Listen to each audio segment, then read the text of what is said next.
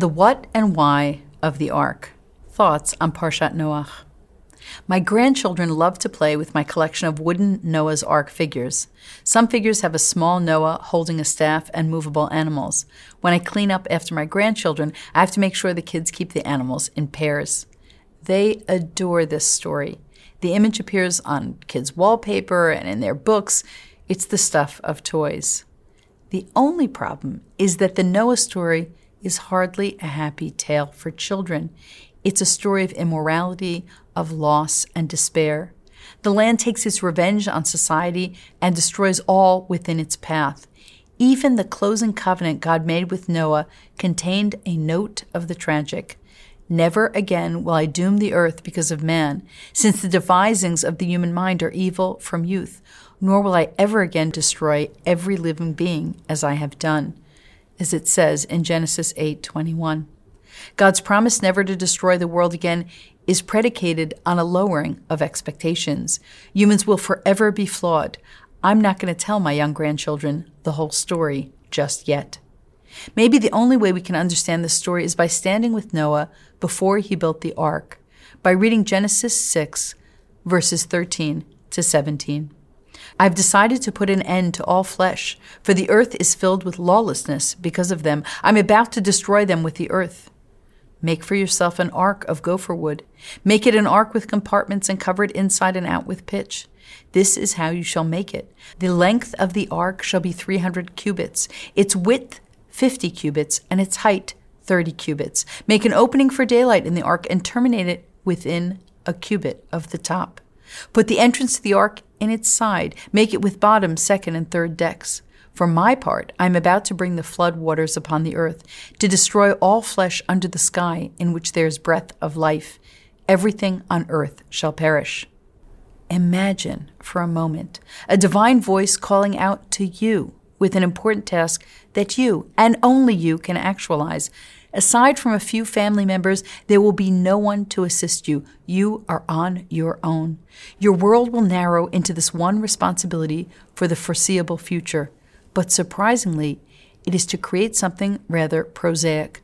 You're told to build a ship and to populate that ship with a pair of animals from every species. You try to prepare yourself mentally for the assignment, but you still cannot understand its significance. Unsure of how large this boat should be, you pay careful attention to the dimensions God commands. You read the instructions a dozen times and make a list of what you'll need. You don't want to get it wrong. The job is too important. You create an architectural rendering of the ark. You wake up with the dawn. Hammer in hand, you spend all day in the hot Near Eastern sun nailing boards together.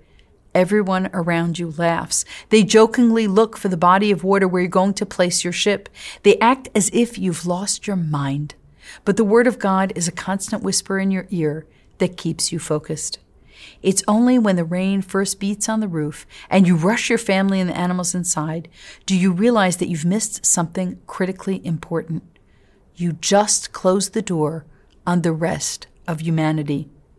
Holed up in the ark's dark and cavernous inside, you review the directions repeatedly to see where you went wrong. Suddenly, you see what you failed to see before. With your singular focus on following directions, you missed that in the opening and closing of the directions, God presented an apocalyptic vision of the world. And now it's too late to do anything to help all those you left behind. All you can do is monitor the sea and pray. This is the fate of Noah. God told Noah exactly what to do, but God also told Noah why. Noah focused on the what and bypassed the why. The directions he was given form a unique and unusual passage because the Tanakh rarely offers concrete recommendations. Abraham was told to go to another country and start a nation with no GPS. Moses was commanded to free the Jews from slavery and take them out of Egypt with no map and no guidance other than a staff. Esther was told by Mordecai to save her people, but was given no script. Ruth made a covenantal commitment to Judaism without any explicit instructions. Why is it that Noah, of all people, was given such clear guidelines? There's a powerful framing to God's technical instructions. Every few lines, God explicitly told Noah about the moral state of the world. Noah responded by taking out his tools and concentrating on the skylights. Noah missed the larger driving factor behind the situation. Rashi notes this and cites a passage of Talmud from Sanhedrin 108b to support his reading. There are numerous ways, Rashi notes, that God could have saved Noah. Why select an ark? So that the men of the generation of the flood, it says, might see him constructing it for a 120 years and would ask him, What do you need this for? And so that he might answer them, The Holy One, blessed be He, is about to bring a flood upon the world. Perhaps they might repent.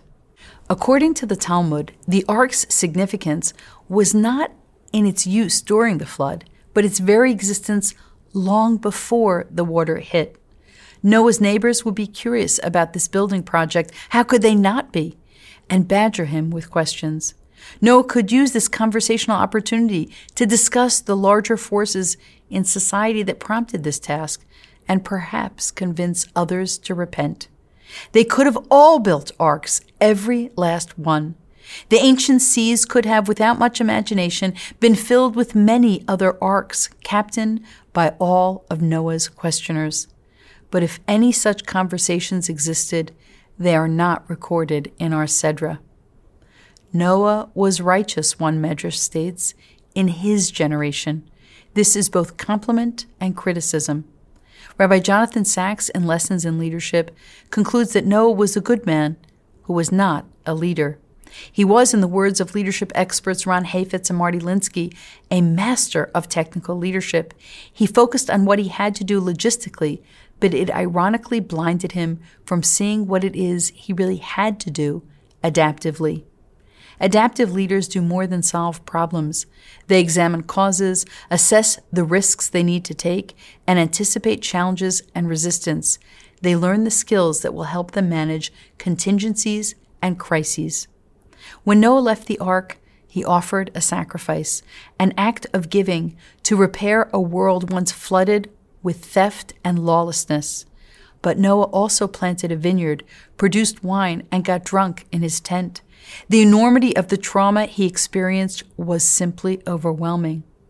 We understand his desire to lose himself in obliviousness.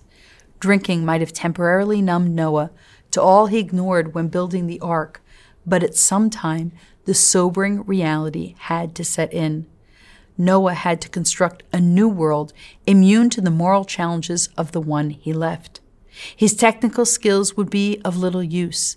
Everything about the new world required adaptive leadership. One day, when my grandchildren are ready, I will tell them the whole story of Noah and remind them to listen to directions and always ask why and what they can do to help. Because that's what leaders do. Simon Sinek in Start With Why How Great Leaders Inspire Everyone to Take Action writes that regardless of what we do in our lives, our why, our driving purpose, cause, or belief never changes. Leaders who only ask what questions, as Noah did, are liable to forget the why. But it's always the why that catalyzes true and meaningful change, one raindrop at a time.